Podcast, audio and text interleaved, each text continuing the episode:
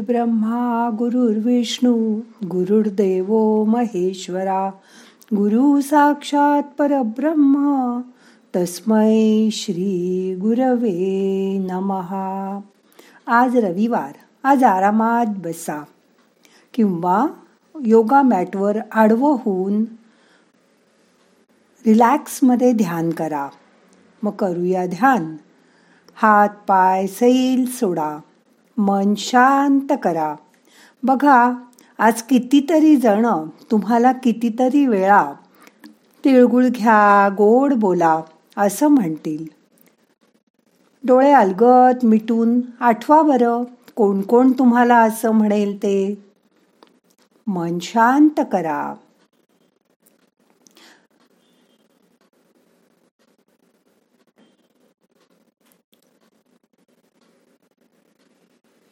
आज दिवसभर तुमच्या आजूबाजूला सकारात्मक वातावरण असेल.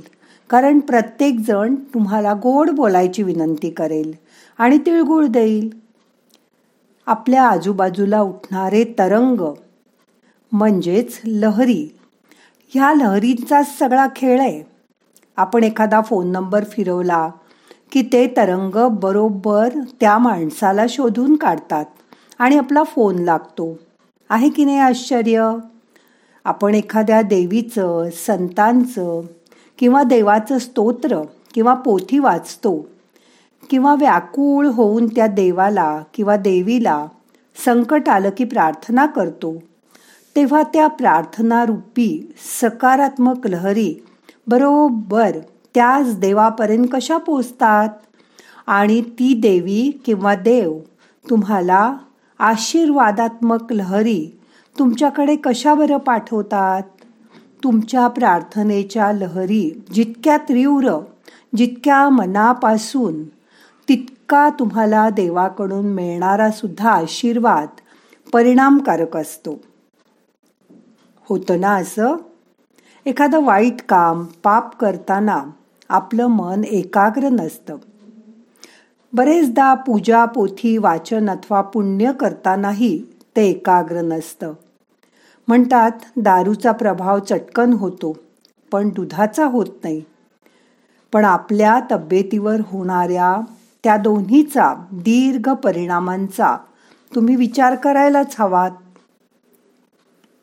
असं बघा जेव्हा तुम्ही देवी कवच किंवा शिवकवच वाचता त्यावेळी त्याचे शुभ कवच त्यातल्या सकारात्मक लहरी आपल्या शरीराभोवती एक तरंग निर्माण करतात आणि त्या आपलं रक्षण करतात. एखाद्या आजारी व्यक्तीसाठी किंवा रोग्यासाठी आपण हे देवी कवच वाचलं तर त्या शुभ कवचामुळे त्या रोग्याचं सुद्धा रक्षण होऊन तो त्या आजारात एकतर सुखाने मृत्यू पावतो किंवा आजारातून बरा होऊ शकतो. यावर सुद्धा विश्वास ठेवा. काही वेळा आपण कोणाला कठोर बोलतो वाईट बोलतो त्याचे दोष त्याला सांगतो किंवा कधीकधी कोणाचा अपमानही करतो. तेव्हा त्या व्यक्तीच्या रागामुळे ज्या नकारात्मक तरंग किंवा लहरी निर्माण होतात त्या आपल्या भोवती येतात आणि आपल्या भोवती मग त्या एक अशुभ असं कवच निर्माण करतात. असं झालं की मग आपल्याला अस्वस्थ वाटू लागतं. आपली भूक कमी होते आपला उत्साह कमी होतो आपल्याला निरुत्साही वाटू लागतं. म्हणून नेहमी तुम्ही सकारात्मक लहरी निर्माण करायचा प्रयत्न करा.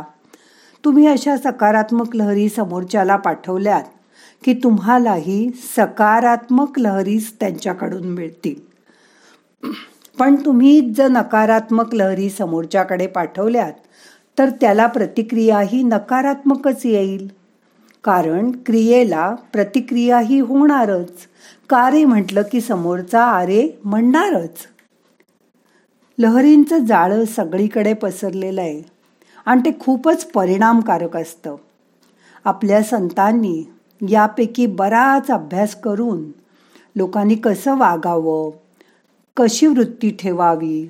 आपले आचार विचार कसे आबसावेत याबद्दल खूप गोष्टी सांगितल्या आहेत तुम्ही जर आध्यात्मिक वाचन केलं तर असं लक्षात येईल गुरु बरेचदा दूर अंतरावरून आपल्या शिष्याला दीक्षा देतात किंवा एखादा संदेश पाठवतात आणि शिष्याला सुद्धा तिकडे त्याची तीव्र जाणीव होते.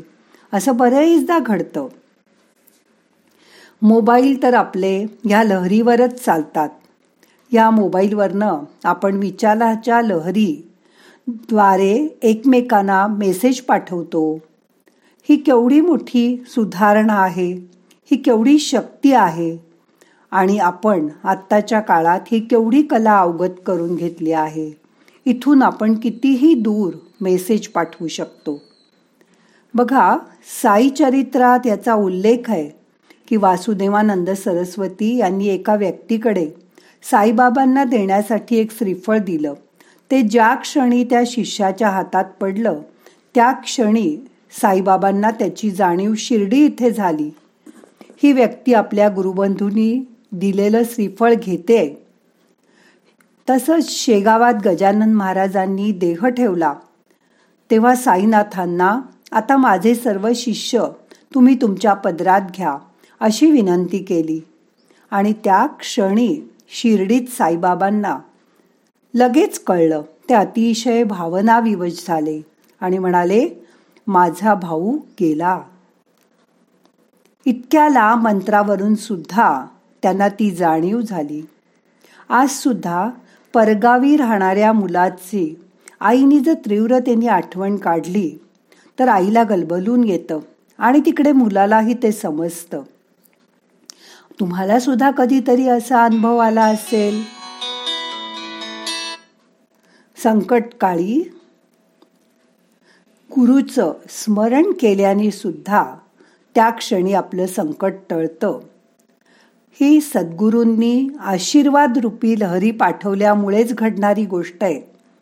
अशा अनेक गोष्टी आपल्या आयुष्यात घडत असतात. आपल्या विचारांनी या लहरींचं संक्रमण होत असतं. म्हणून या विचाराच्या लहरी नेहमी शुभ आणि सकारात्मकच हव्या.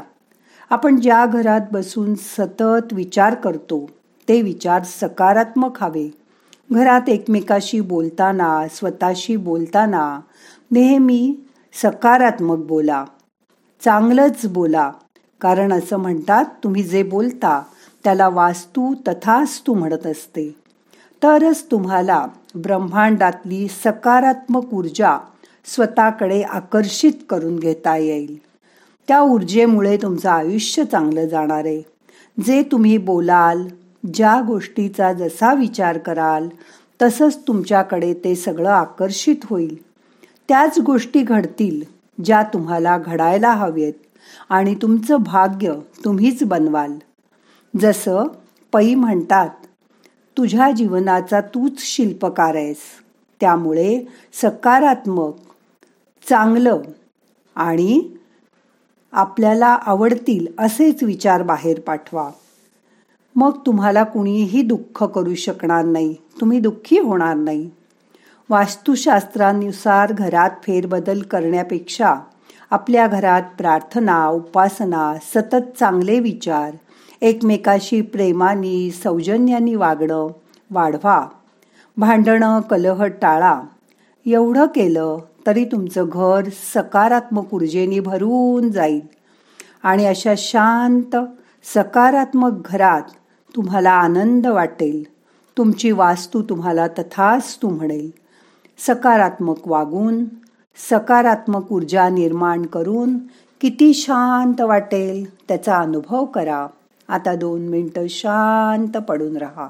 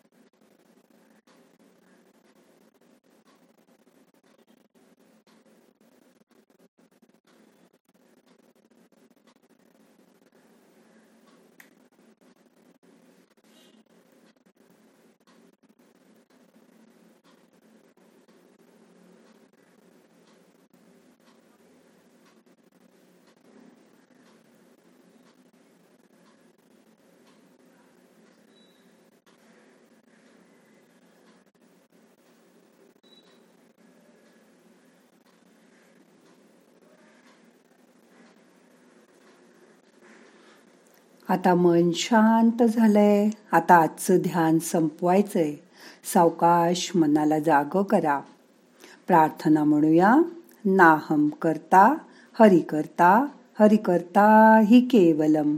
ओम शांती शांती शांती.